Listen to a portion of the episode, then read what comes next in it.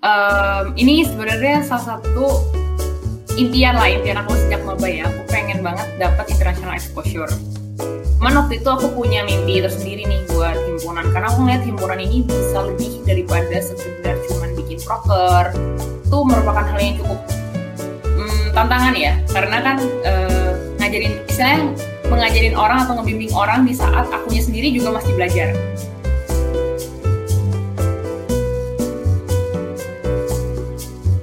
Sobat Onje, selamat datang kembali pada serial kedua Onta.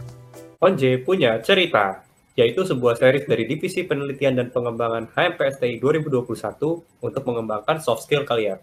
Kenalin, nama gue Renda Marta. Dan gue Rena Tania yang akan menjadi pembawa acara Onta edisi kali ini. Nah, jadi Re, kemarin kan Onta yang episode pertama itu udah narasumbernya kamar dan pecah banget tuh. Nah, tapi pada kali ini narasumbernya ya kalah keren lah pokoknya mas sebelumnya. Penasaran kan? Yuk langsung aja kita sambut Kak Fania Edra yang merupakan Wakil Internal HPSTI periode 2018-2019. Halo Kak Fania. Halo. Halo. Halo. Oke, apa kabar Kak? Baik, kalian apa kabar? Baik juga Kak. Untungnya baik Kak. Gitu. Lagi sibuk apa Kak? Aku lagi kerja sekarang sih paling Hmm. Kerja di mana tuh Kak kalau boleh tahu? Aku kerja di Kompas ID sekarang, tapi WFH sih dari rumah. Oh, keren keren keren. Halo semuanya, perkenalkan aku Fani Edra, aku Teknik Industri angkatan 2016. Oke. nah, aku uh, pengen tanya-tanya dikit nih Kak. Boleh. Kan katanya Kak Fania tadi kerja nih. Mm -mm. Nah, itu kerjanya itu online atau gimana ya Kak? Oh, sekarang aku kerjanya online sih, apalagi karena kerjaan aku itu kan produk nih. Jadi aku di produk digital, jadi sangat memungkinkan buat kerjanya tuh online. Jadi semua yang di Kompas tuh yang bisa kerja online dibikin online dulu karena kan masih corona lagi parah-parahnya nih sekarang gitu. Beda banget ya Kak waktu kerja online sama offline. Nah, sejujurnya aku belum pernah sih kerja offline kan aku begitu lulus langsung kerja online ya. Oh, iya. Tapi waktu itu iya, waktu itu pernah sih KP kan pernah KP tuh itu sempat ngerasain lah kerja offline dua bulan. Iya emang beda banget sih karena kan secara ya pasti kalian ngalamin juga gak sih kuliah gitu sama sih kerja nyari temennya jadi lebih susah, kenalan lebih susah kayak gitu. Eh dulu KP-nya di mana kak kalau boleh tahu? Aku dulu KP di Pertamina. Wah, Gila, keren juga katanya. gitu. Oke. Nah, kita langsung masuk ke topik aja nih. Kan kampanye itu dulu pas aku masih kan kita yang angkatan 2019 kan pernah ngeliat langsung kan HMPSTI periode 2018 2019 kan. Hmm. Kalau ngeliat kampanye itu kayaknya aktif banget gitu dalam kegiatan akademik maupun non akademik. Boleh dong Kak ceritain kira-kira dulu kegiatannya apa ya sih Kak? Kok bisa kelihatan aktif banget? Iya, berarti itu pas akhir-akhir kali ya, tahun tiga tahun keempat itu memang sih aku ikut cukup banyak, aku ikut himpunan. Sebelum himpunan aku LKM, pas tahun keduanya. Uh, eh, LKM itu BEM ya sekarang namanya. Terus um, aku ikut OKM juga, aku iya ya baik juga ya setelah aku aku pernah ikut lomba, lombanya tuh product design. Waktu itu ada beberapa, sebenarnya ada juga sih yang lain lombanya, uh, cuman yang lain yang awal-awal tuh aku nggak menang gitu. Terus sampai diledekin sama Pak Romi Fania nih lomba terus kapan bawa piala? Katanya gitu. Ya terus aku ikut uh, student exchange juga di tahun terakhir. Oh aku sempat volunteer juga di uh, Asian Para Games. Wah banyak banget ya. Tapi nanti buat yang terakhir tuh yang tentang uh, ikut student exchange kita bahas di akhir aja kali ya. Karena itu okay. seru juga. Siap. nah tapi uh, kan banyak banget tuh kegiatannya kak motivasi awalnya kenapa sih kok bisa aktif gitu selama kuliah? Hmm, sebenarnya awalnya aku uh, tujuannya pengen punya teman banyak sih. Waktu mahasiswa baru kan aku dari SMA aku tuh cuma sendiri di TI ya. Jadi kayak kentang gitu, benar-benar gak punya teman. Terus jadi pengen punya banyak teman kan. Terus waktu di TI aku jadinya suka ikut acara-acara TI. Apalagi waktu mahasiswa baru kan banyak tuh acara dari himpunan ya kayak open house kayak gitu-gitu tuh aku ikut-ikutin. Pembinaan tuh juga aku ikutin. Nah, cuman aku juga pengen cari teman yang di luar TI. Terus aku ngeliat uh, program-programnya LKM. Jadi waktu maba sih mulainya dari ini ikut kepanitiaan terus ketagihan kayak seru deh ikut kepanitiaan gini-gini terus aku baru tahu oh kepanitiaan ini tuh program kerjanya diadain sama LKM sama himpunan nah terus waktu itu aku pas tahun kedua lebih tertariknya ikutnya ke LKM sih karena aku pengen dapet teman yang cakupannya lebih banyak gitu. Itu sih mungkin kalau awalnya ya. Tapi abis itu ya bisa menemukan banyak hal lainnya lagi selain dapat temannya itu. Oke. Kalau dari kegiatan-kegiatan itu yang paling berkesan apa sih kak? Yang paling sampai sekarang masih keinget banget gitu? Hmm, wah banyak sih ya. ini semua nih dari awal sampai lulus gitu. Uh, karena saking banyaknya dua aja deh kak, dua yang paling berkesan, yang masih keinget sampai sekarang gitu. Hmm, kalau menurut aku yang paling berkesan itu pas aku kan ikut UKM tuh dulu, aku ikut Mahitala. Jadi pas sebelum aku masuk Mahitala itu kan ada uh, kayak semacam probation, uh, ya percobaannya gitulah. Nah itu cukup berat tuh tantangannya itu aku uh, berkesan sih menurut aku karena waktu ngalamin sih emang aduh ini kenapa susah banget ya gitu. Cuman uh, sampai sekarang sih masih berkesan sama yang kedua itu pas aku nyalonin diri jadi ketua himpunan. Itu juga uh, banyak lah ceritanya nano-nano rasanya jadi masih keinget sih sampai sekarang.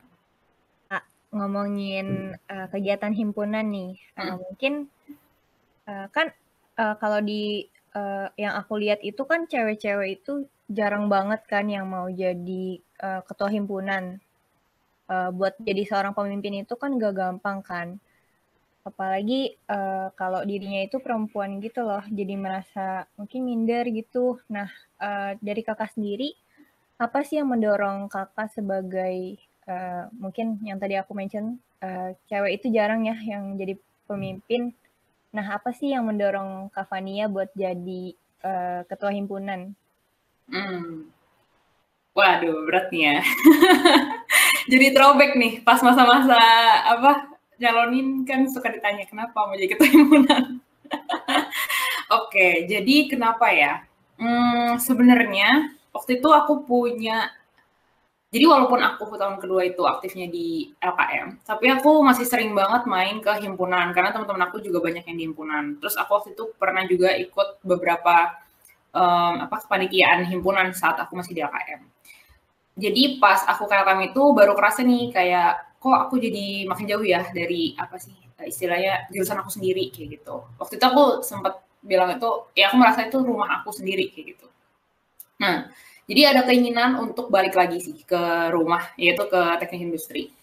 Nah, tapi sebenarnya kan kalau balik lagi nggak harus jadi ketua himpunan ya, kayak bisa aja jadi bisa koordinatnya atau jadi staff lagi bahkan kan bisa. Cuman waktu itu aku punya mimpi tersendiri nih buat himpunan karena aku ngeliat himpunan ini bisa lebih daripada sekedar cuman bikin proker, cuman bikin uh, ya program-program kayak gitu. Tapi apa sih yang lebih dari itu? Nah waktu itu sih um, aku punya mimpi yang lebih besar daripada itu untuk si himpunan dan aku ngeliat himpunan kita nih sangat berpotensi untuk berkembang lebih jauh lagi. Nah di situ uh, aku ngeliat dulu nih kayak kan waktu itu masih belum pasti ya siapa aja yang jadi ketua himpunan. Tapi adalah beberapa yang mungkin udah kedengeran dan aku lihat, oh dia punya ide juga, dia punya ide yang bagus juga. Tapi uh, apa yang mau aku bawa buat himpunan tuh ternyata berbeda sama uh, orang kandidat-kandidat lain ini. Nah makanya aku uh, memberanikan diri juga buat apa namanya step up jadi calon ketua himpunan karena menurut aku ide ini memang urgent. Terus setelah aku ngobrol sama teman-teman beberapa teman-teman aku, ya mereka juga punya ide yang sama dengan aku dan akhirnya ya udah aku jadi uh, ya startup jadi calon ketua himpunan gitu. Nah, kebetulan banget nih Kak, yang angkatan 2019 nih bentar lagi mau, mungkin ada beberapa yang nyalon lah. Hmm. Mungkin buat yang perempuan boleh dengerin onta ini buat jadi motivasi lagi gitu. Buat yang mungkin belum berani, bolehlah beranikan diri buat kasih idenya ke himpunan ya. Oke. Lanjut ya Kak boleh. Uh, kan akhirnya kakak jadi wakil internal kan mm-hmm. buat periode 2018-2019. Mm. Waktu itu tuh tugas dan tanggung jawabnya itu apa aja kan? Apa aja ya kak? Kan sekarang uh, cara struktur beda sama himpunannya sekarang kan? Mm. Pasti beda juga tanggung jawabnya. Boleh kak jelasin kira-kira dulu tanggung jawabnya apa aja? Oke, okay. kalau secara gampangnya ya, kalau dari organigram itu berarti bertanggung jawab terhadap tiga divisi. Ada akademik, kemahasiswaan, sama um, media komunikasi dan informasi. Jadi kalau kemahasiswaan mungkin sekarang aku kurang tahu sih kalau yang sekarang ya. Kalau yang pas Kenneth tuh dibagi dua tuh ada um, olahraga sama yang sore itu ya. Oh, aku lupa sih. Sorry ya. Pokoknya kemahasiswaan dulu dijadiin satu. Waktu Kenneth dibagi dua. Nah, itu. Kalau secara organigram, jadi bertanggung jawab terhadap tiga divisi itu, terhadap staff-staffnya, dan terhadap uh, apa saja yang dilakukan di dalam tiga divisi itu. Nah, tapi selain dari organigram itu, sebenarnya aku juga bertanggung jawab terhadap uh, oh pembinaan juga. Pembinaan itu kan di bawahnya kemahasiswaan waktu itu ya. Uh, terus aku juga bertanggung jawab terhadap uh, relasi-relasi internal. Internal tuh berarti mahasiswa dosen sama pekarya gitu. Ya kalau kalian tadi kan udah tahu ya ada apa aja sama sama siapa aja tapi kalau alumni itu masuknya ke eksternal kalau misalkan waktu itu ya di 2018 2019 kayak gitu Nah, jadi kadang-kadang um, kan banyak nih bukan permasalahan sih, tapi mungkin ada hal-hal yang dirasakan oleh mahasiswa, misalkan bentrok sama kepentingannya bentrok sama kepentingan dosen. Nah, kayak gitu aku mencoba untuk uh, apa namanya memediasi juga hal-hal seperti itu. Kayak gitu. Terus kalau misalkan ada kebutuhan-kebutuhan yang ternyata mendadak, kan bisa jadi kebutuhannya itu nggak kita petain semuanya di awal periode Nah, itu kalau ada kebutuhan-kebutuhan seperti itu nanti kita coba untuk assess dan juga wadahin uh, itu dari internal kayak gitu. Wah, berat banget ya. Apalagi kapannya kan kegiatannya banyak juga dari selain dari internal itu. Nah, waktu itu kalau aku nggak salah ingat uh, ada perubahan periode organisasi ya jadi satu setengah tahun kalau nggak salah ya. Itu ya, gimana? Betul. Nah, jadi uh, sebenarnya perubahannya itu uh, periodenya. Jadi awalnya kan mulainya Juni-Juli. Nah, tapi mau berubah jadi Januari sampai Desember, ya kan? Nah, jadi tuh pasti ada setengah periode transisi, ya kan? Nah, waktu itu uh, ketua himpunannya sih Matthew yang lebih banyak ngobrol sama uh, eh, LKM, sama MPM kayak gitu untuk uh, gimana ya tentang periode transisi ini. Kalau terus ternyata dan itu dibalikin lagi ke masing-masing organisasi. Jadi terserah nih misalkan LKM atau BEM ini maunya periode transisinya kayak gimana terus MPM maunya kayak gimana himpunan juga masing-masing uh, terserah himpunan yang mau seperti apa. Tapi tetap akan diadakan pemilu ya kan? Nah terus ternyata uh, hanya HMPSTI yang uh, akhirnya melanjutkan gitu. Jadi tetap 2016-nya kalau yang lain kebanyakan uh, dilanjutkan sama si 2017-nya kayak gitu Terus um, ya itu cukup banyak cerita dan perjalanannya juga selama masa-masa transisi itu karena ada beberapa hal yang ternyata uh, tidak sesuai dengan rencana kayak gitu. Terus ada ya pokoknya ada beberapa ceritanya. Tapi pada akhirnya dilanjutkan oleh uh, periode 2018-2019 dan di situ juga tantangannya sebenarnya ini sih kayak kan belum pernah nih terjadi sebelumnya. Jadi nggak ada benchmark gitulah ke tahun-tahun sebelumnya kayak harus gimana ya kalau menghadapi perubahan yang seperti ini kayak gitu. Jadi uh, apalagi kalau kita kan TI biasanya juga ngelihat dari data historis dulu tuh seperti apa, terus apa sih yang harus diperbaiki seperti itu kan. Nah tapi karena kita nggak punya benchmarknya, nggak punya datanya, jadi akhirnya kita ngelihat itu bukan ke tahun sebelumnya, tapi lebih ke uh, apa namanya organisasi lain, jadi misalkan himpunan TI lain di uh, apa universitas lain seperti itu. Dan dari situ kita cocokin mana yang bisa masuk ke um, environment kita, mana yang mungkin nggak bisa kita adopsi dulu nih, apalagi baru pertama kali kayak gitu. Dan makanya muncul uh, misalkan sistemnya tuh seperti yang sekarang, tapi mungkin yang sekarang juga udah diadopsi, eh maksudnya udah di trial error lagi ya sama ketua himpunan selanjutnya kayak gitu. Wah, keren banget sih. Kavania udah bisa ngelewatin semuanya itu. Kayak berat nggak kebayang gitu seberapa beratnya. Kalau buat iya, Kavania kan... sendiri, uh, kalau buat Kavania sendiri, uh, apa sih tantangan terberat yang Kavania rasain? Dari mungkin dari organisasi awal masuk Unpar sampai keluar gitu, hmm. Kak? Hmm. Wah, susah ya pertanyaannya. Paling berat ya. Menurut aku mungkin uh, yang paling banyak uh, tantangannya pasti gini, kan kalau aku diakan kan itu cuma staff. Pasti tantangannya nggak seberat kalau misalkan uh, kamu punya jabatan yang lebih tinggi dari itu, kayak gitu. Nah, berarti ya emang paling banyak aku alamin di himpunan sih, mungkin itu karena juga puncaknya kan. Maksudnya aku sebelum lulus, aku di himpunan, kayak gitu. Um, kalau tantangan terberatnya apa ya? Hmm, ini sih, jadi kalau menurut aku, uh, semua orang yang menjabat, jadi misalkan ketua himpunan atau wakil atau uh, koordinator itu mereka pertama kali gitu menjadi seorang wakil pertama kali menjadi seorang ketua kayak gitu dan di organisasi itu. Jadi itu merupakan hal yang cukup berat di mana uh, aku juga masih adaptasi nih jadi wakil internal. Tapi di sisi lain aku punya tanggung jawab untuk membimbing staff-staff yang ada ter, uh, terutama yang di bawah uh, organigramnya itu ya di, organigram aku dan aku juga nggak mau ngecewain uh, maksudnya aku juga pengen si staff-staff aku ini tuh belajar sesuatu dari himpunan. Jadi nggak cuma asal lewat doang kayak gitu. Nah itu merupakan hal yang cukup um, tantangan ya. Karena kan uh, ngajarin istilahnya mengajarin orang atau ngebimbing orang di saat akunya sendiri juga masih belajar kayak gitu. Terus yang kedua juga itu sih tadi yang karena ada perubahan uh, dari yang tahun sebelumnya, ada periode transisi itu, yang kita sama sekali nggak tahu harus ngapain sebelumnya karena nggak pernah terjadi.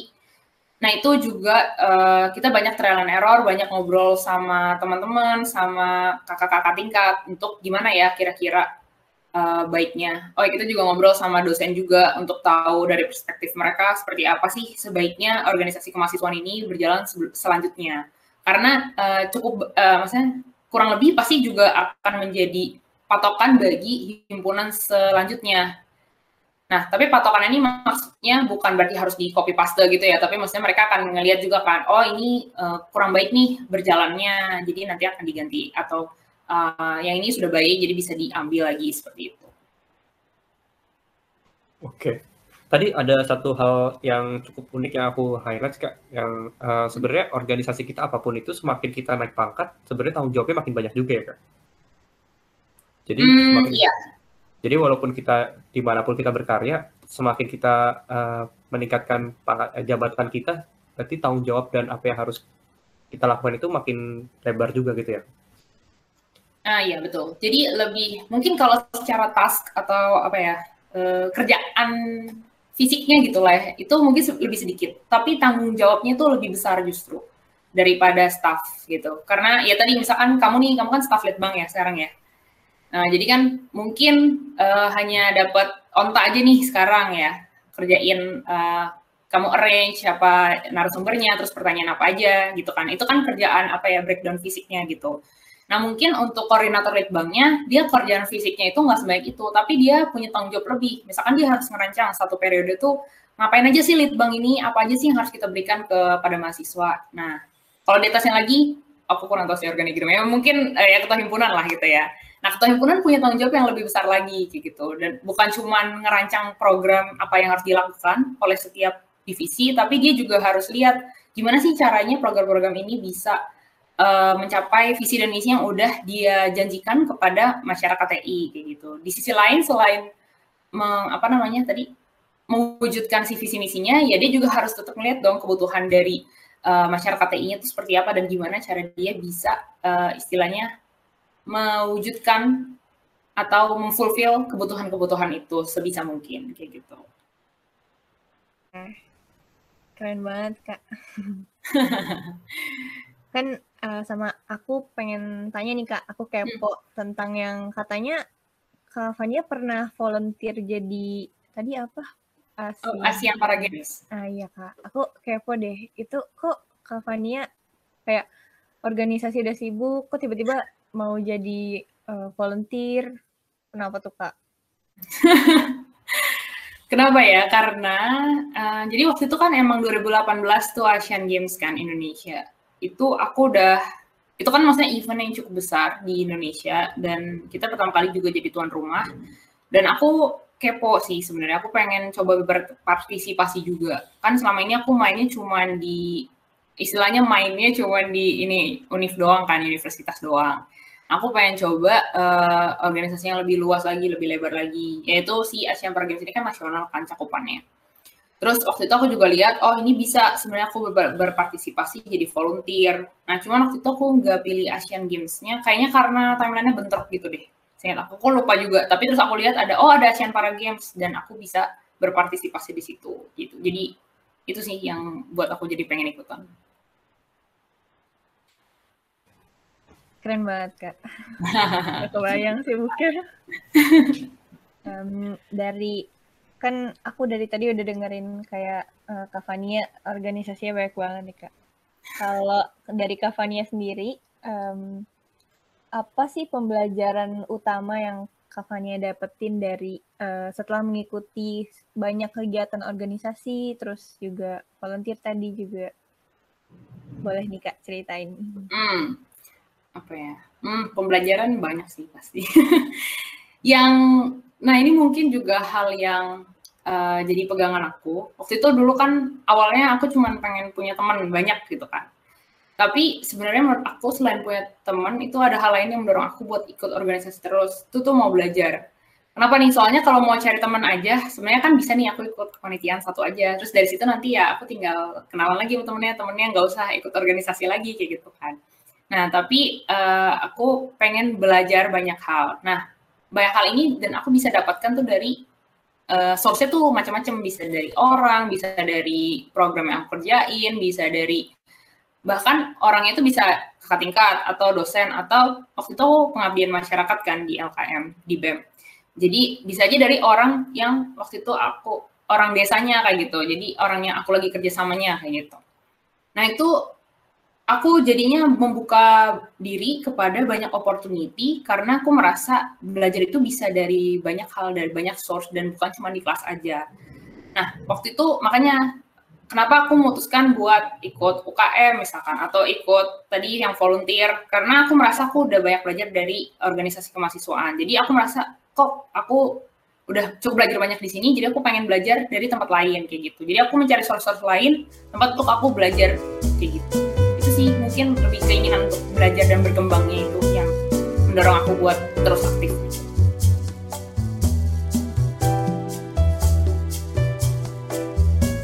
Nah, jadi ya udah mereka belajar bahasa Inggris terus aku belajar bahasa Jepang. Jadi kita komunikasinya agak lucu sih. Mereka ntar ngomongnya Inggris-Inggris Jepang gitu. Aku ngomongnya Jepang tapi campur-campur Inggris juga kayak gitu beda lagi nih kalau ngomongin perjalanan mencari pekerjaan itu bisa berbeda tiap orang karena itu kayak jodoh kalau kata orang ya. Kayak cocok-cocokan juga